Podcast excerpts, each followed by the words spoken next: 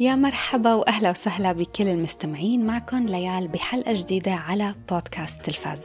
حلقة اليوم كنت مخططة أحكي فيها عن كتير أعمال حضرتها بهيدا الفترة، خاصة أنه صار لي ثلاث أسابيع ما نزلت حلقة بودكاست، ومعاهم قلت لحالي أنه خلص بحكي عن أوبنهايمر لما ينزل. بس بعد ما حضرت الفيلم آه انتقل من أنه هو رح يكون ضيف شرف بهيدا الحلقة لأنه هو رح يكون الحلقة كلياتها.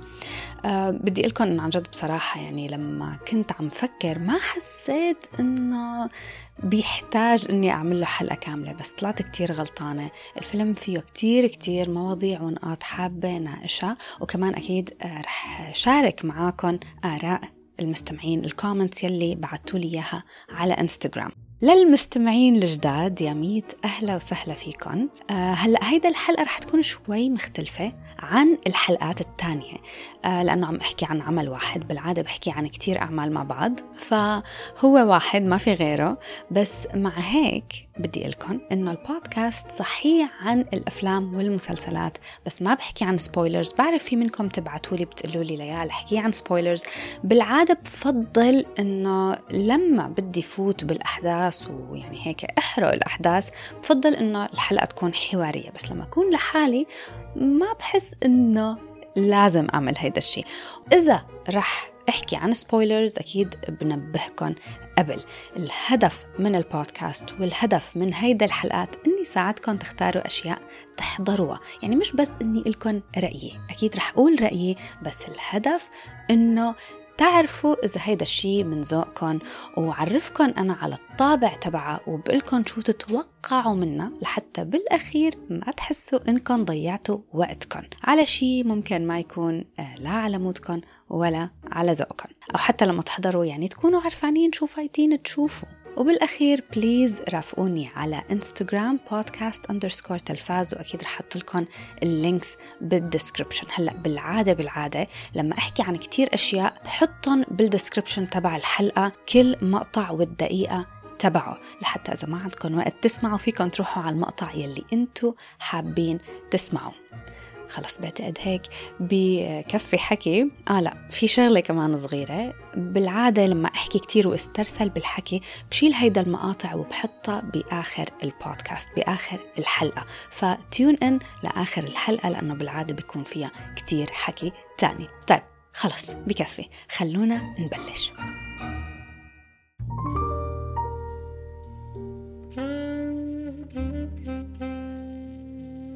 الأسبوع الماضي كان المفروض نزل حلقة بس انشغلت شوي، ورح أقولكم بشو انشغلت لأنه هو الحلو بشو انشغلت. صحت لي فرصة أن أكون ضيفة على بودكاست تاني، آه طبعا بتمنى لهم هيك كل التوفيق من كل قلبي، آه بودكاست خمسة وثلاثين ملي.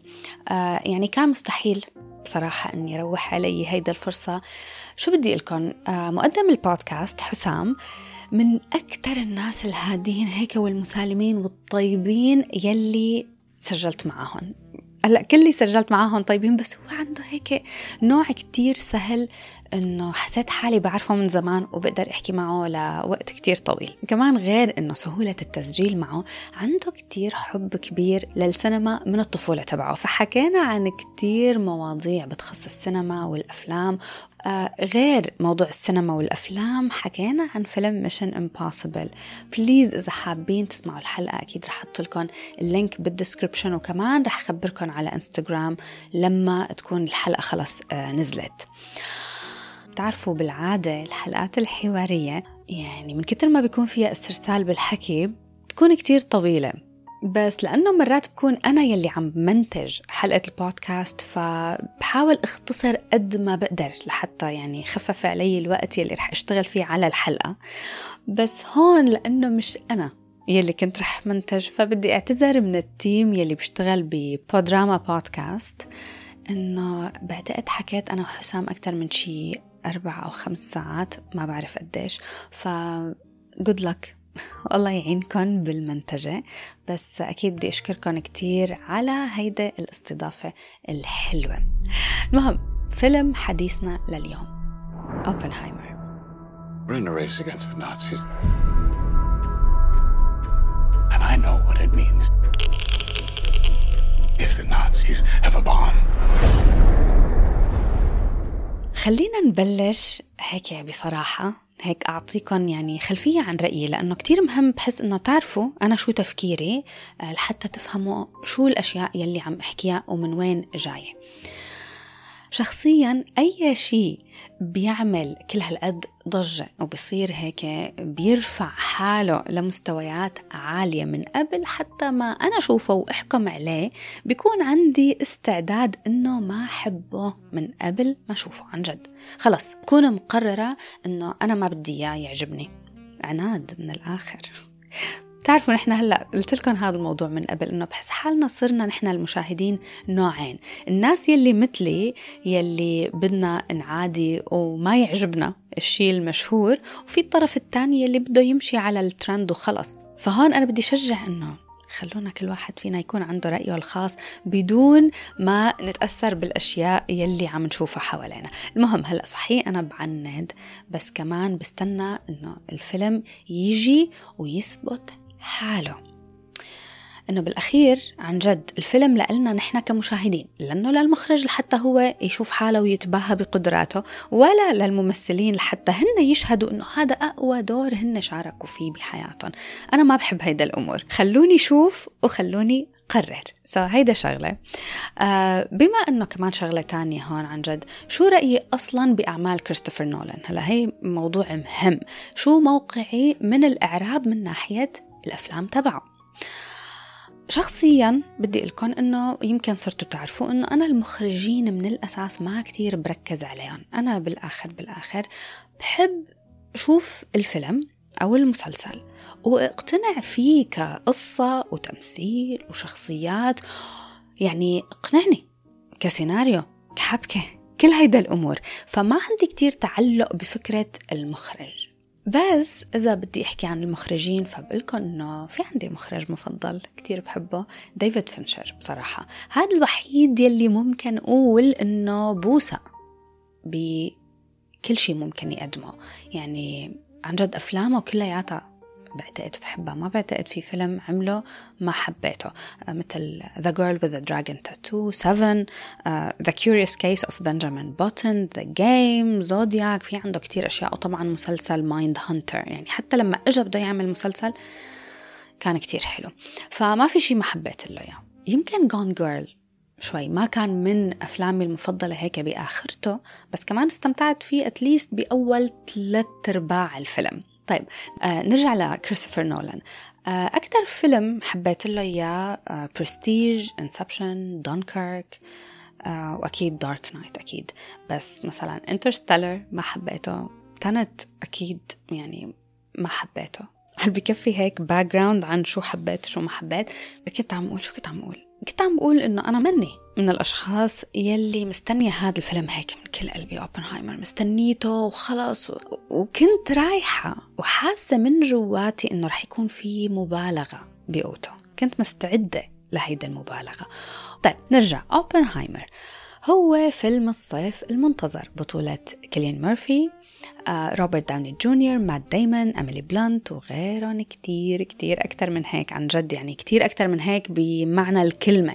هذا الفيلم الكاميوز يلي فيه هن الناس يلي مش معروفين، كل حدا كان ممثل.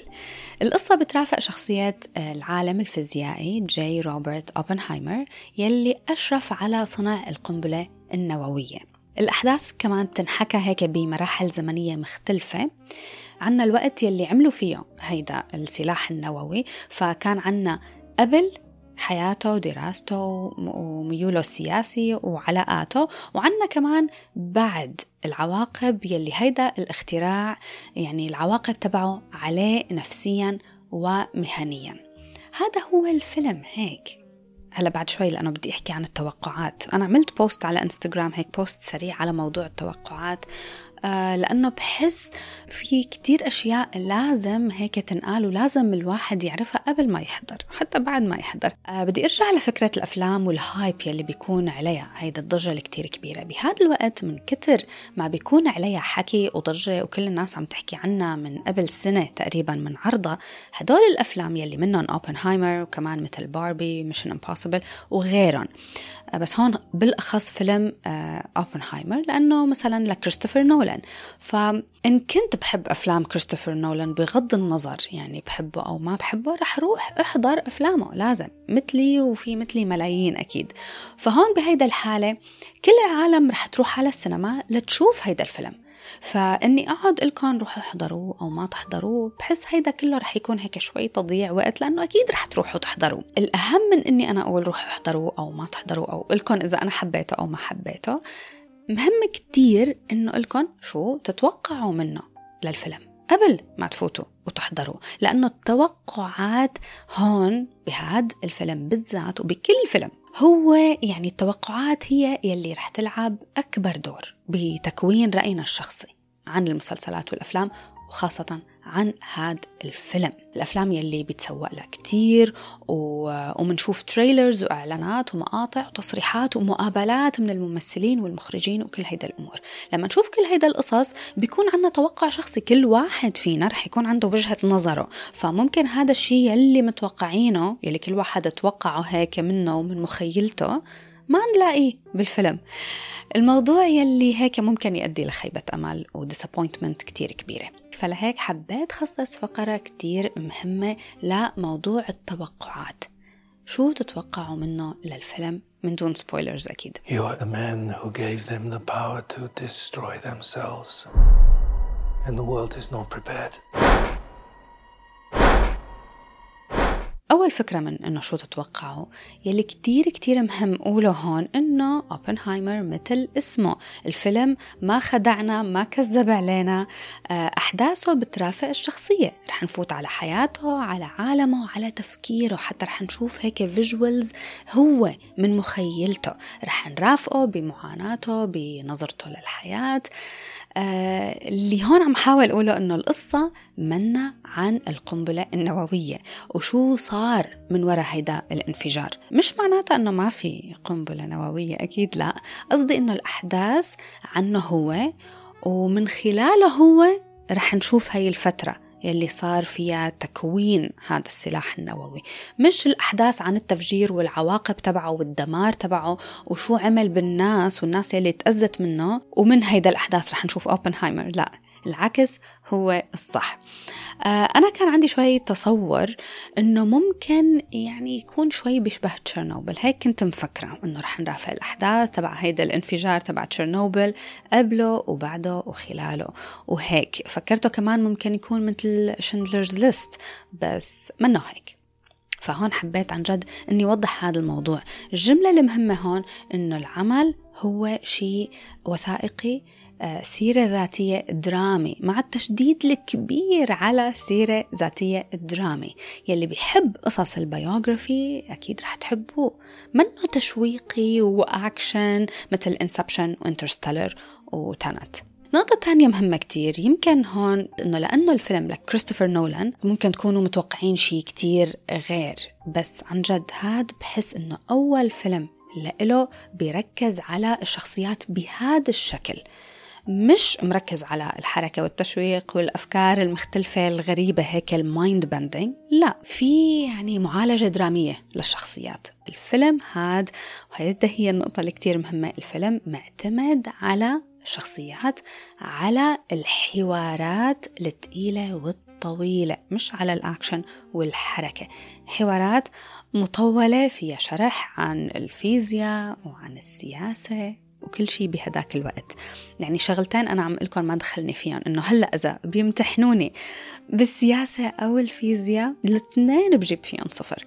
بس الشيء الحلو عن جدي لكم إنه من بعد ما حضرت أوبنهايمر حابة هلأ روح وافتح كتب التاريخ، يعني اعمل جوجل، أكيد ما عاد في كتب تاريخ افتحها، بس إنه اعمل جوجل واكتشف وأعرف شو صار بالأحداث بهداك الوقت. هلأ هو في كتاب حابة أجيبه يلي هذا الفيلم مستند عليه أو مقتبس منه American Prometheus، فحابة أقرأ لأنه الفيلم ولد جواتي هذا الفضول لأعرف القصة كاملة، لأعرف أكتر عن السياسة أو أعرف أكتر حتى عن الفيزياء، مادة يعني كنت فاشلة فيها تماما. أنا دارسة أدبي للي بيهمه هذا الموضوع، بس حتى أنه دارسة أدبي فالمفروض كون أعرف تاريخ، بس شو بدي أقولكم يعني بدي أقول بدي لوم النظام التدريس، لازم لومه، لأنه بتعرفوا ليه بدي لومه؟ لأنه كمان اتفاجأت أنه أنه ألبرت أينشتاين كان بهذا الوقت، أنا مفكرته بالألف وثمانمية وشي، فاهم يعني ما بعرف إذا في حدا مثلي بليز ابعتولي قلولي إنه أنا مو لحالي.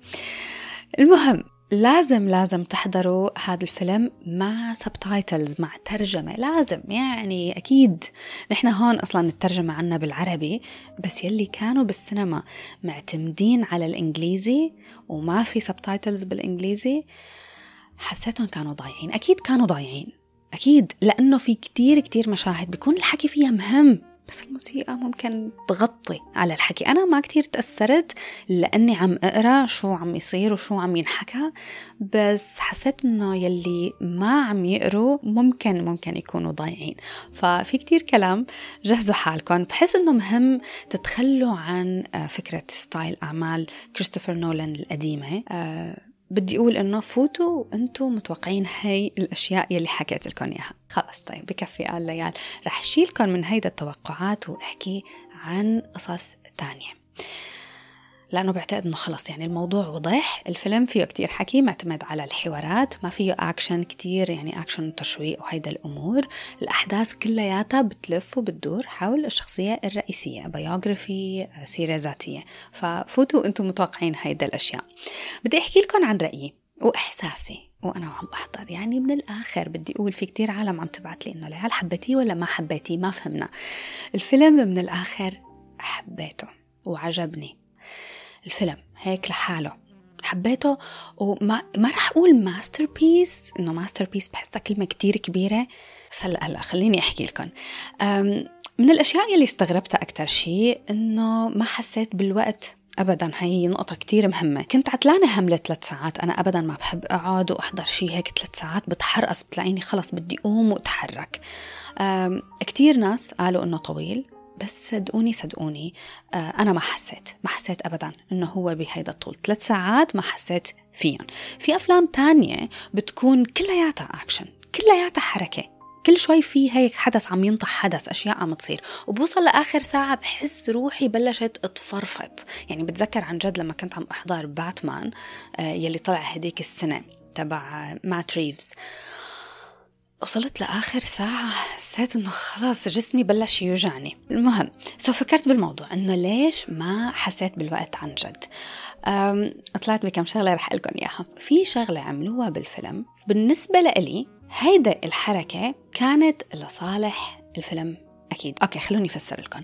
كان في أكتر من خط زمني هيك ماشيين فيه، فلهيك ضليت حس إنه ما عمل أو عم أزهق، لأنه بدي أعرف شو رح يصير، ولكل خط زمني تقريبا في له نتيجة خاصة فيه لحاله. هن كلياتهم أكيد قصة وحدة، بس لأنه فترات زمنية مختلفة كان كل وحدة رح تؤدي لنتيجة نحن ناطرينها، فلهيك أنا كنت مندمجة بهدول القصص وبدي أوصل للنهاية. هلأ هيدا شغلة. ومن هذا الموضوع بتيجي نقطة تانية كتير مهمة، هي أنه في وحدة من هيدا الخطوط الزمنية آه بعد ساعتين ونص من الفيلم منوصل للبيك، منوصل للكلايماكس تبعها. اعذروني على الكلام الإنجليزي بليز، آه مرات ما بعرف لاقيا، بس أنه منوصل للقمة تبع الحدث بعد ساعتين ونص منه. آه فهون بهيدا اللحظة، يعني شو بدي لكم، ما بعرف كيف بدي أفسر لكم إياها. بهيدا اللحظة كنت أنا هيك كلني كلياتني كنت مستعدة إنه خلص أطلع منه للفيلم. يلي ح... يلي حضر وحب الفيلم يمكن رح تفهموا علي بهيدا اللحظة شو بدي أقولكم. من كتر ما صرفت مجهود بالمشاعر بهذا المشهد كنت جاهزة إنه هيدا تكون هي النهاية، خلص أنا كنت مبسوطة إنه خلص هون فيني أطلع يلا. بس لا، الفيلم كمل من بعدها. وكمل بنفس القوة، لأنه بدنا نرجع هلأ للخطوط الزمنية الثانية يلي لسه ما انحلت.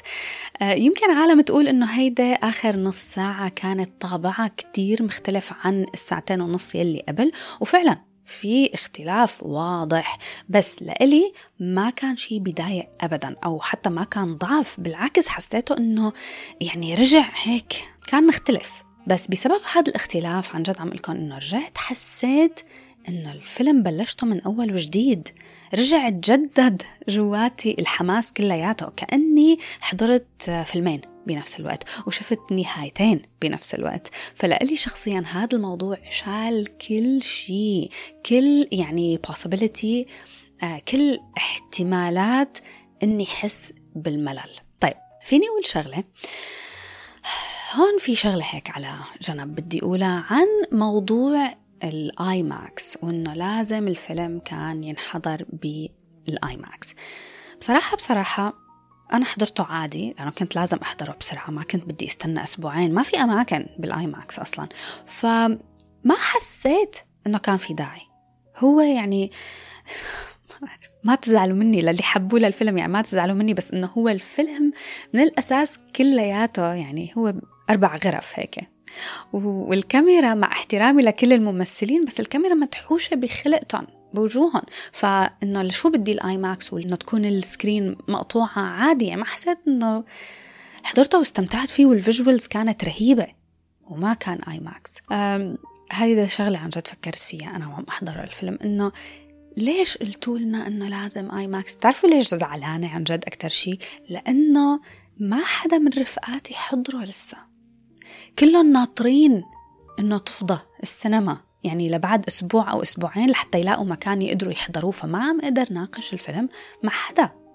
لهذا السبب الحلقة منا حوارية اليوم لحالي، لأنه أنا حضرته لحالي، آه بس في آراءكم هلأ رح شاركها بعد شوي. المهم هذا الإصرار لموضوع الآي ماكس حسيته صار شوي مزعج عن جد، وكمان بعتبر إنه يعني هيدا نقطة أنا رح زيدها من عندي شوي منا لصالح الفيلم من ناحية الإيرادات تبع الويك أند، أول ويك أند له بشباك التذاكر. هلأ أكيد الفيلم بالأخير بالأخير حيعمل منيح ورح تكون إيراداته هائلة أكيد، بس هن كتير بيهتموا بموضوع الأوبنينج ويك أند، وليكو أصلا هلأ على الإنستغرام عم شوف كتير بوست يعملوها، بلشوا يعملوها على موضوع إنه كيف باربي بأول ويك أند لإله جاب اثنين وعشرين مليون آه وأوبنهايمر جاب عشرة مليون. طيب ما أكيد فينا ما نتداول هيدا الأخبار هيك بس لأنه إنه أخبار وهايلايتس وبتعمل عناوين حلوة، ما عم انتقد حدا، بس إنه أول شيء هون خاصة بموضوع أوبنهايمر إنه أكيد رح يكون أقل من باربي، فما تقارنوا. ليش رح يكون أقل؟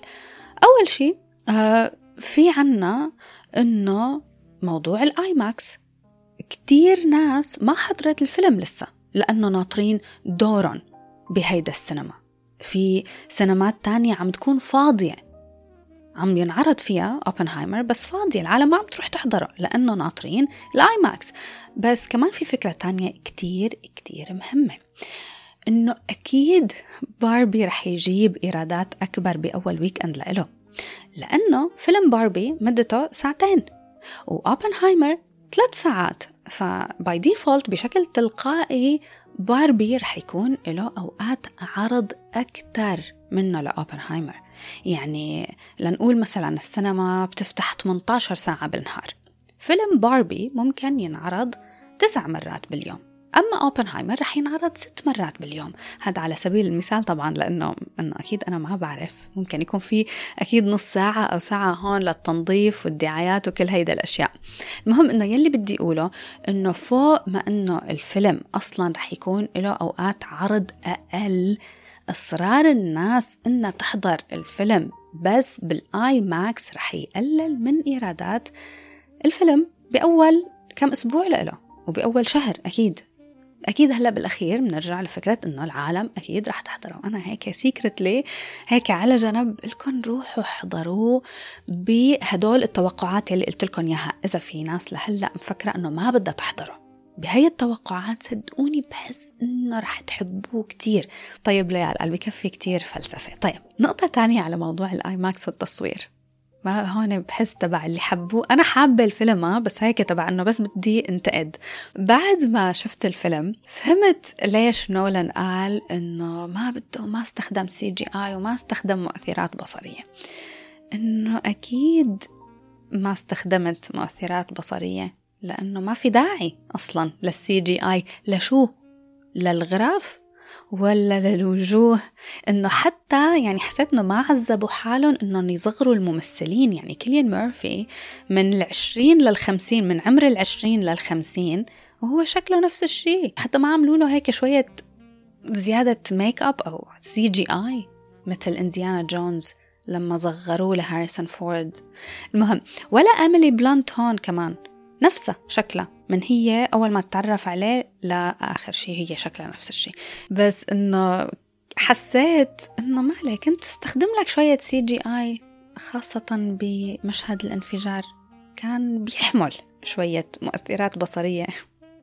كان حلو أكيد المشهد بس حسيته إنه يمكن مع شوية سي جي آي كان ممكن يكون أقوى. هذا رأيي، عم قلكم حبيته للفيلم بس حسيت إنه ما كان بيضر، مع أنه عملوا أشياء تانية. يعني لما نشوف هيك نظرة داخلية على عقله لا أوبنهايمر شو هو عم يتخيل، هدول الفيجوالز فوق ما تتخيلوا حلوين عن جد، كتير حلوين وبيشدوا. يعني بتحس حالك هيك فايت جوات يلي أنت عم تشوفه، فايت جوات مخه لأوبنهايمر. المهم غير موضوع إنه هن أصروا إنه لازم يكون في تدقيق على الآي ماكس وتدقيق على السي جي آي والصورة وكل هيدا الأشياء، أوكي هذا موضوع حلو أكيد، بس حسيت إنه كان لازم يكون في حكي أكبر أو تدقيق أكبر، إنه كلياتنا لازم نحضره بسينما فيها أحسن ساوند سيستم بالحياة. الصوت والموسيقى بهذا الفيلم هو كل شيء كل شيء. يعني للحظة حسيت إنه كان بيقدر يكون فيلم صامت بصراحة عن جد من كتر ما الموسيقى كانت قوية. هيدا يمكن أكتر مرة بحس فيها بالموسيقى.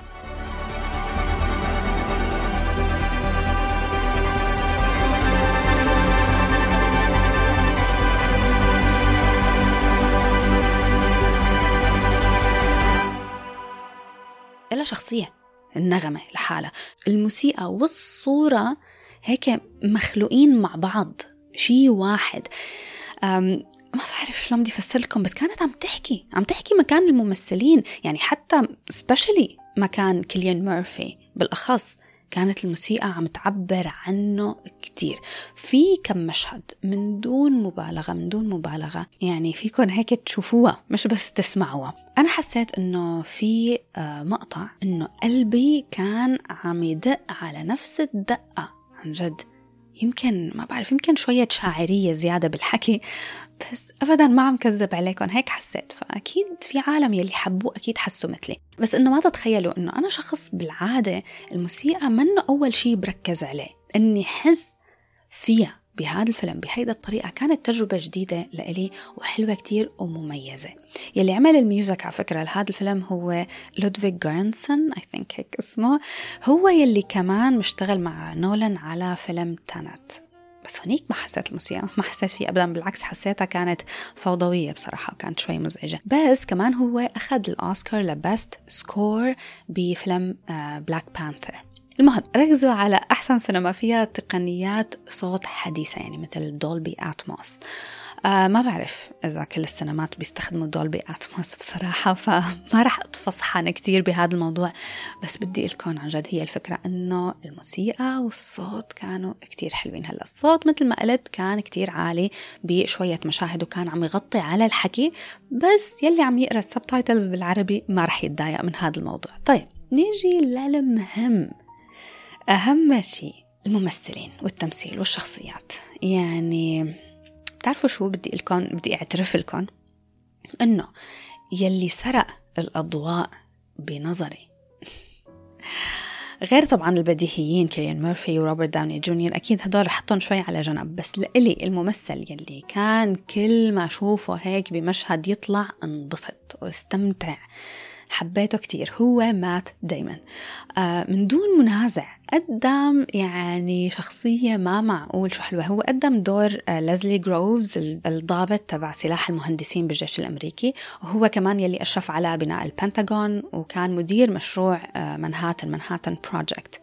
المهم دوره كان جامع كل شيء بشخصية واحدة، والحلو كمان غير أنه هو جامع كل الشخصيات هيك بشخصية واحدة كتير كان ممتع. طبعا أنه كل ما يطلع على السكرين هيك بستمتع، بس كان هو الوحيد اللي عنده هيدا العنصر الكوميدي الفكاهي هيك شوي. فحسيت أنه بفيلم تقيل مثل أوبنهايمر كنت بحاجة لهيك شخصية، فكتير انبسطت أنه جابوه هو لحتى يمثل هذا الدور. كان مستحيل مستحيل حدا تاني يقدمه مثله. هلا كان في ظهور كمان كتير حلو لممثل تاني بحبه، جوش هارتنت. مبسوطة اني بلشت ارجع شوفه اكتر واكتر، يعني شفته ببلاك ميرور مع انه ما حبيت الحلقة يلي طلع فيها، بس هون بهذا الفيلم عجبني. اميلي بلانت، شو هون في شوية حكي. انا من الاساس من الاساس بحبها كتير لهيدا الممثلة كتير.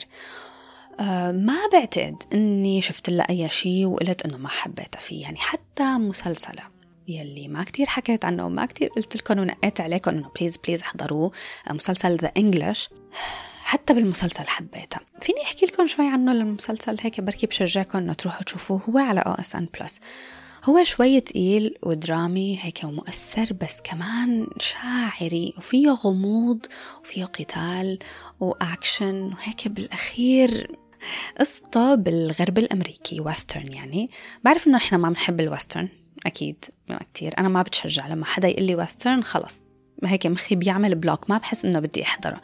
بس هاد انجلش وكمان وورير، إذا حدا ما سامعني عم أحكي عن وورير كمان ويسترن بليز هداك روح أحضره. بس المهم قصة مسلسل ذا انجلش، أم بريطانيا بتروح على الغرب الأمريكي لحتى تنتقم من واحد قتلها ابنه. هو ست حلقات. بالأول يمكن يمكن تحسوا هيك شوي بطيء، بس هذا واحد من المسلسلات اللي كتير قلال يلي ما بينفع أبدا تحكموا عليه إلا لحتى تحضروا آخر حلقة. عن جد أنا لما حضرت آخر حلقة المسلسل كلياته قعد براسي وبقلبي، كان يعني حلة كل الحلقات.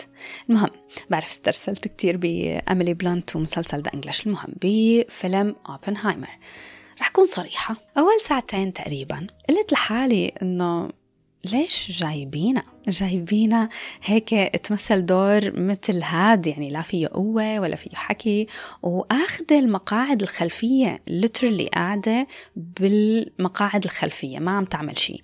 هلأ ما انزعجت كتير طبعا لأنه في كمية هائلة من الممثلين يلي كلهم كانوا بالخلفية، بكل مشهد كل مشهد فيه ممثل قاعد هيك ورا. حتى هون بدي دقق على شغلة، أكيد أنا مني لحالي، إنه في شيء بموضوع كريستوفر نولان، كيف شو بدي أقول، الشخصيات النسائية بأفلامه منا قوية. ما بعرف إذا هو بيكتب الشخصيات النسائية تبعه، بس بأغلب القصص كلياتهم إنه هيك الرجال هن الأساس. طبعا أنا ما عندي مشكلة إنه النسوان يكونوا أخدين مقاعد خلفية أبداً، بس مكتوبين بطريقة هيك بتحسن دايماً مكتئبين وضحايا وما بعرف معنفين أو مهسترين ومعصبين، يعني شخصياتهم ما حلوة وضعيفة مكتوبة، يعني شخصية ضعيفة تماماً. ف هون كمان بفيلم أوبنهايمر ما حسيت إنه نسوان نفدوا من هذا الموضوع، يعني لا فلورنس بيو يلي ما بعرف هلا بعد شوي بحكي عنها، ولا أميلي بلانت. بس الفرق إنه أميلي بلانت بآخر الفيلم أنقذت الشخصية كلياتها كلياتها عن جد. في عندها مشهد بآخر الفيلم عوضت عن كل الضيعان وكل التهميش يلي كانت هي هيك بأوله، لأنه بالأول عن جد كان في عندها كم مشهد ما فهمت ما فهمته إنه أنتي أمتى انصرتي هيك، ما هلأ كنا حابين ومبسوطين و... وعلى الأحصنة وهيك، إنه شو صار فجأة. anyway فآخر شيء ارتحت لما طلعت بهذا المشهد وقدمت مشهد بكل هيدا القوة، كل شيء كل شيء أميلي بلانت بقوة أميلي بلانت كلياتها. رهيبة، وجهه كلياته كانت عبير، والحكي اللي كان عم يطلع منه فظيع، والطريقة اللي كانت عم تقدم فيه الحوار والدايالوج كانت رهيبة on point. المهم فلورنس بيو يعني ما عندي كتير أشياء أولى عنها بصراحة، أنا ما كتير شخصيا بحبها لهيدا الممثلة، ما بعرف يعني ما عم تنهضم معي، وهذا رأي شخصي طبعا. فهون حسيت أنه عطت يلي مكتوب وخلص، وبما أنه نحن أصلا هون بالسينما آه المشاهد كلياتها تبع فوق ثمانية عشر كلياتها تقطعت وهيك يعني اتموهت، فكل هيدا المشاهد هي كانت فيها، فما عنت لي بزيادة، حسيت وجودها وعدم وجودها واحد. بس آه أميلي بلانت أبدعت. نجي للاثنين اللي كتير مهمين يلي أكيد أكيد رح يترشحوا للأوسكارز، خاصة روبرت داوني جونيور أكيد لازم يترشحوا، أكيد كيليان مورفي، بس بحس روبرت داوني جونيور تفاجأني. أنا كان عندي خوف كتير من هدول الاثنين إنهم بطريقة ما هن وعم بيمثلوا هاي الأدوار يرجعوا يذكروني بشخصياتهم يلي لعبوها من قبل، يعني بيكي بلايندرز توم شلبي وآيرون مان توني ستارك، خاصة آيرون مان. ما يعني شو بدي لكم، ما توقعت إنه رح يقدر آه روبرت داوني جونيور يقدر يقدم شيء تاني، بس طبعا مخاوفي ما تحققت الحمد لله ما تحققت. يمكن شوي هيك بلمحة هون أو هون شفت هيدا الشخصيات القديمة، بس أبدا أبدا ما طلعتني منه للمشهد يلي عم شوفه. Are we saying there's a chance that when we push that button we destroy the world? Chances are near zero. Near zero. What do you want from theory alone? Zero would be nice.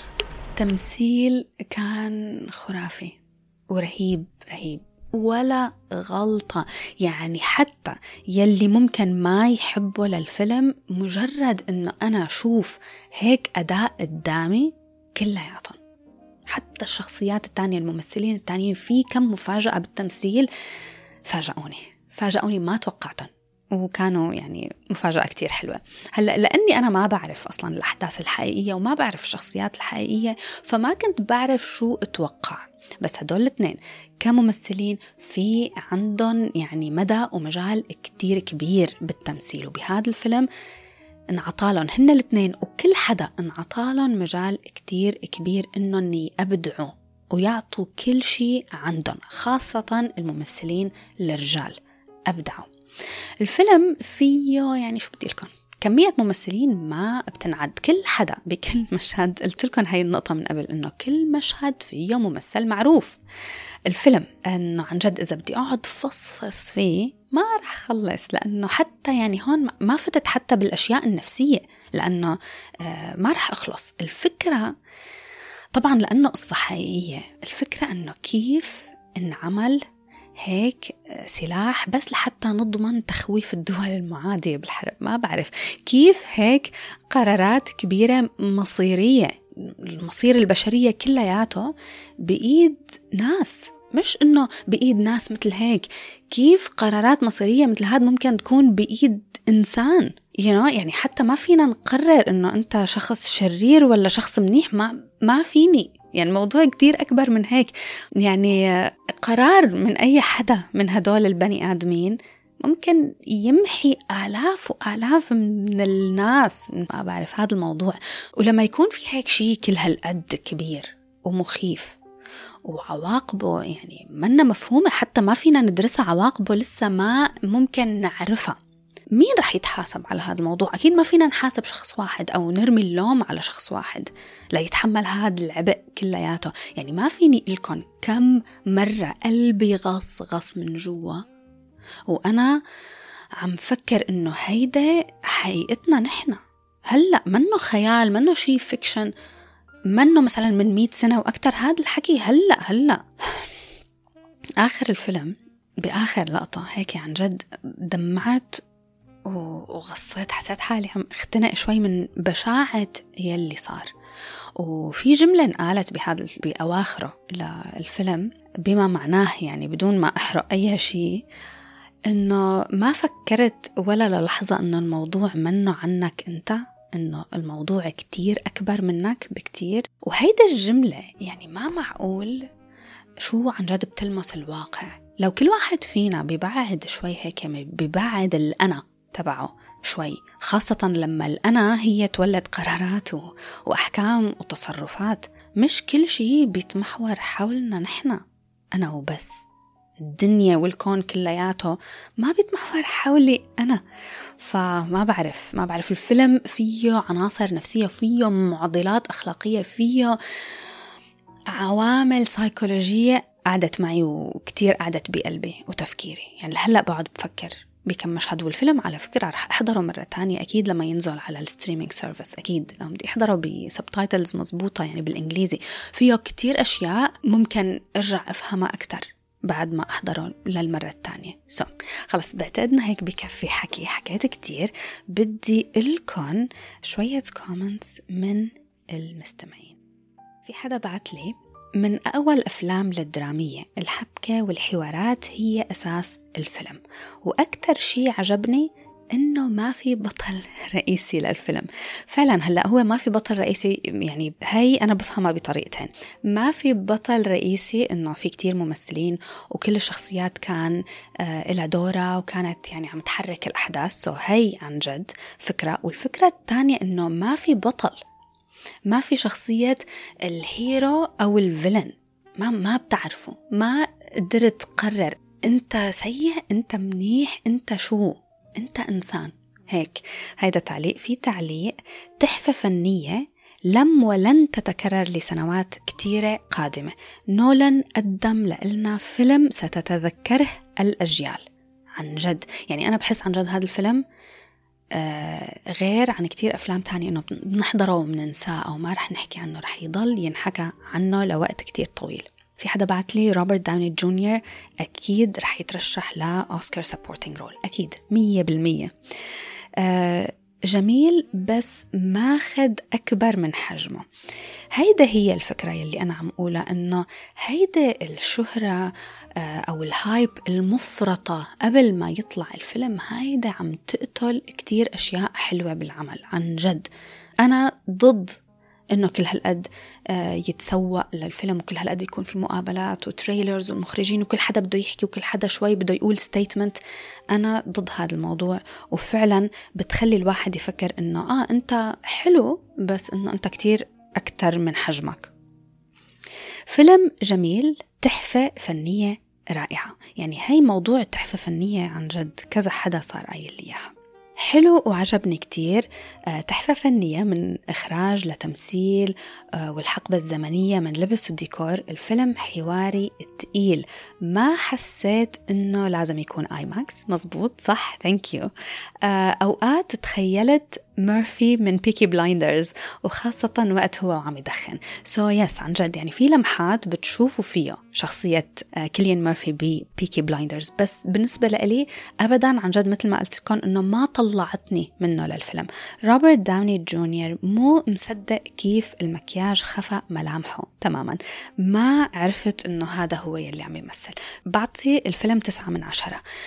مزبوط، بوافق كل كلمة انقالت هون. يعني أنا بعرف كذا حدا على الانترنت شفت تعليقاته إنه ما عرفوه لروبرت داوني جونيور عن جد. هلأ أنا لأني بعرف إنه هو رح يكون فيه فكنت متوقعته، بس ايه ملامحه كتير كتير غير، وحتى أداؤه التمثيلي مختلف. أوكي، في عنا هون تعليق هو بالإنجليزي سو أنا رح ترجمه. أه لحتى أكون صريح، كتير الفيلم مخيب للآمال، حتى ما كان مشوق أبدا، ومشاعر أوبنهايمر ما وصلتني، ما قدرت حس ولا شيء من يلي هو عم يحسه. أنا عم ترجم طبعا بالسوري. كتير كان في فلاش باكس من دون أي تفاصيل، أي ديتيلز لحتى نقدر نفرق الأوقات الزمنية عن بعض. هيدا فكرة عن جد كتير مهمة. إذا الواحد ما قدر يركز ومن الأول ما قدر يعرف هاد الوقت وين وهاد وين، ممكن شوي يصير في خربطة. هو في شغلة لما تحضروا الفيلم بعتقد إنه رح تتوضح لكم، إنه في لحظة فيه للفيلم الأوقات الزمنية كانت فوق بعض، يعني أوريدي عم تمشي مع بعض، بس هيدا ما كتير كانت واضحة. سو بعتقد إنه هون كان في شوي ضعف، بس بالنسبة لي ما أثر علي، بس أكيد ممكن يأثر على ناس تانية. نولان وتارنتينو هن اثنين من المخرجين المفضلين عندي، ونولان بهذا الفيلم خيب لي ظني تقريبا بنفس الطريقة يلي خاب ظني بفيلم Once Upon a Time in Hollywood. ويلي ضايقني أكتر شيء إنه كل العالم عم تعطيه عشرة من عشرة مع إنه هو ما بيستاهل. سو أنا أكيد بفهم هذا الرأي، وبقلكن إنه عن جد التوقعات شو بدكم تتوقعوا منه فيه. هذا الموضوع يلي هلأ نقال بهيدا الكومنت، موضوع الفترات الزمنية، في كم لحظة بالفيلم ما رح نقدر نعرف هذا الوقت الزمني بأي وقت صار، أو هن الاثنين كانوا عم يمشوا مع بعض بأي لحظة. سو so, هاي شغلة، مشان هيك قلت لكم أنه أنا حابة أرجع أحضر الفيلم مرة تانية، لأنه بعتقد أنه في هدول التفاصيل ما رح تنفهم من أول مرة. أوكي، في عنا تعليق أخير. المهم وباختصار، فيلم أوبنهايمر ممتاز سرديا وتمثيليا، لكنه ليس بفيلم نولاني بحت. آه يعني لمسة الذكاء بتركيبة السيناريو التي اعتدناها منا موجودة. فحتى في فيلم دانكيرك كان السيناريو مقسم لثلاث أشطر بذكاء، الشطر الجوي والبحري والأرضي، لكن بهذا الفيلم نحن نواجه نولان المخرج الفذ والمبدع برفقة قصة متينة السرد وبمكونات عادية كأي فيلم سيرة ذاتية ناجح. مزبوط، أكيد الفيلم سيرة ذاتية. بتحبوا البيوغرافي رح تحبوه، بتحبوا الحوارات راح تحبوه. أما متوقعين شيء مثل أعمال نولان انترستيلر انسبشن وهدول الأشياء ما راح تلاقوا هذا الشيء فيه أكيد. أما بموضوع أنه كان مقسم لثلاث أقسام، أنا هون حسيت أنه هو كان مقسم لثلاث أقسام. ما راح أقول هن شو مشان السبويلرز، بس أنا هون حسيت أنه كان فيه ثلاث أقسام، وحسيت أنه كريستوفر نولان عن جد عمل نفس الحركة اللي انعملت بدانكيرك، من ناحية أنه نحن كنا عم نرافق هدول الفترات الزمنية، بس كل فترة زمنية عم تمشي بسرعة مختلفة عن التانية. لهيك بقول أنه لازم لازم ينحضر مرة تانية أكيد، للي حبوه بحس أنه أكيد بدكم تحضروا مرة تانية. آه هيدا التعليق كتير حلو. لازم الناس تستوعب إنه الفيلم تاريخي ومش ممكن الكل ينشد لهذا النوع، لكني أنصح فيه، حلو وعجبني. وبالنسبة لفيلم ثلاث ساعات بصراحة أحداثه سريعة ومتسلسلة ومترتبة، وجامع بين الدراما وبعض المواقف الطريفة يلي لو أنت مندمج بالفيلم رح تفهمها، والمواقف الرومانسية والمواقف الإنسانية ومشاعر مختلطة، والأهم الصدمة بالشخصيات وكيف كان في خيانات وكيف ما حدا صاحب حدا. يعني هذا التعليق شامل كل شيء كل شيء. حضرته وفعلا فيلم قوي بس تقيل، منه سهل لأنه نتابعه ونركز عليه. في حدا بعت لي فيلم حلو، في وحدة بعتت لي قالت لي ما في تذاكر أساسا، ففي في عالم كتير ما عم تقدر تحضره للفيلم لهلأ. آه الفيلم حلو لأنه الحوارات فيه رهيبة، والناس فكرت أنه أكشن بحت مثل مسلسل بيكي بلايندرز. آه رأيي الشخصي أنه بعطيه تقييم سبعة من عشرة. بعتقد أنه هيك خلص.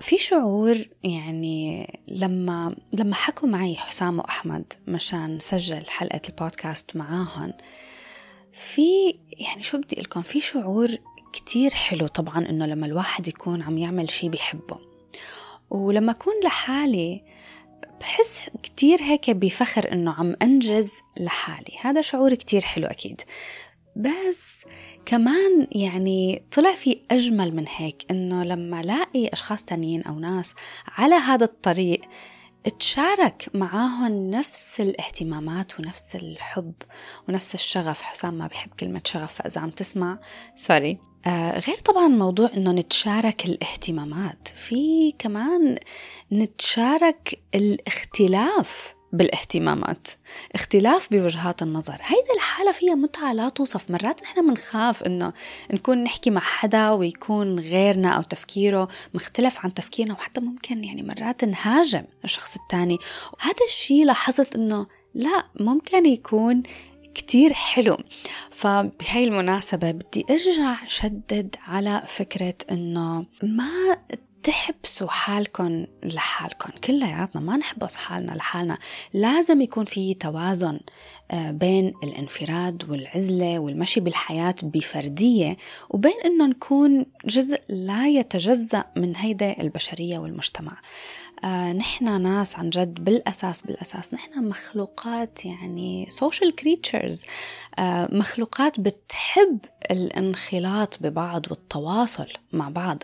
فمهم إنه ما ننسى إنه كل يوم نلاقي وقت لحتى نكون ضمن الناس وضمن العالم. هلأ هذا الوقت شوي صعب، بحس إنه كل شيء هيك منعزل وكل واحد ممكن يعيش حياته بفردية وبانعزال تام وما يقابل عالم وما يحكي مع عالم وتمر أسابيع ما تشوف لا رفقاتك ولا عيلتك ولا حدا. المهم إنه نلاقي وقت بالنهار نكون ضمن الناس، إن كان أصدقاء، عائلة، رفقات، زملاء، حتى كمان لو أغراب. ما تخلوا أو ما نخلي أساليب الحياة الجديدة تعزز فينا هيدا الانفراد وهيدا الفردية. ممكن تنسينا أهمية الاختلاط بالناس وأهمية الحكي مع العالم والتواصل معاهم. يعني بعرف في كتير هلأ كلمات للأسف متداولة عم ناخدها كتير، نحن هيك مناخدها ومنسمعها ومنتطرف فيها، مثل كلمة علاقة سامة toxic، كلمة boundaries وضع حدود. كل هاد أوكي مهم وأنا شخصيا بفهمه ولازم يتطبق، بس نعرف كيف نطبقه نطبقه بتوازن، مش نطبقه على أي علاقة هيك من مجرد موقف مثلا ما عجبنا أو موقف انزعجنا منه أو شخص ما انسجمنا معه نحط له boundaries ونقول إنه هو توكسيك. إذا ضلينا عم نطبق هيدا النظريات بتطرف على كل العلاقات وكل الأشخاص بالأخير حنلاقي حالنا لحالنا. وكمان إذا ضلينا نتفادى العلاقات التوكسيك أو ضلينا نتفادى الأجواء التوكسيك والعالم يلي ممكن يعني تتخطى حدودها، إذا ضلينا عم نتفاداهم كل الوقت نحن ما رح نتعلم، لأنه هدول الناس بحياتنا بيجوا عن جد بيعلمونا دروس كتير مهمة. فالمهم هلأ بعرف إنه يمكن بالأول بالأول حلو لما نيجي نحط هيدا الحدود هيك ونحس حالنا إنه نوعا ما تفوقنا، قوينا، صرنا قد حالنا، نحس بفخر ونحس حالنا تفوقنا إنه إف قدرنا نحط حدود مثلا لأهلنا، قدرنا نحط حدود لأخواتنا، لأصدقائنا. بس صدقوني صدقوني مع مرور الوقت لما بالفعل نحتاج للسند والحضن يلي بيوم من الأيام ممكن نحتاج إنه عن جد نبكي ونشكي، نطلع ونلاقي حالنا لحالنا. ما بعرف ما بدي يكون كتير كئيبة، بس هيدا الفترة هذا الموضوع كتير عم يخليني فكر إنه ممكن بتطرفنا بهيدا الأمور وتطبيقها على حياتنا بالأخير رح نحس يعني بشي واحد هو الوحدة. وغير الوحدة طبعا إنه لما نكون لحالنا ونوقع بعيد الشر، نوقع بشي مصيبة أو بمشكلة، رح نحسها كتير كبيرة ورح نحس كتير يعني بتأنيب الضمير، لأنه قررنا أنه نكون لحالنا وحملنا هاي المسؤولية كلياتها هيك لحالنا على كتافنا. فلما نيجي نفشل رح نحس بالفشل لحالنا، رح تكون المصيبة كتير أكبر من أنه لما نكون نحن مع عالم ونكون محاطين بعالم تفهمنا وعالم ممكن تنصحنا.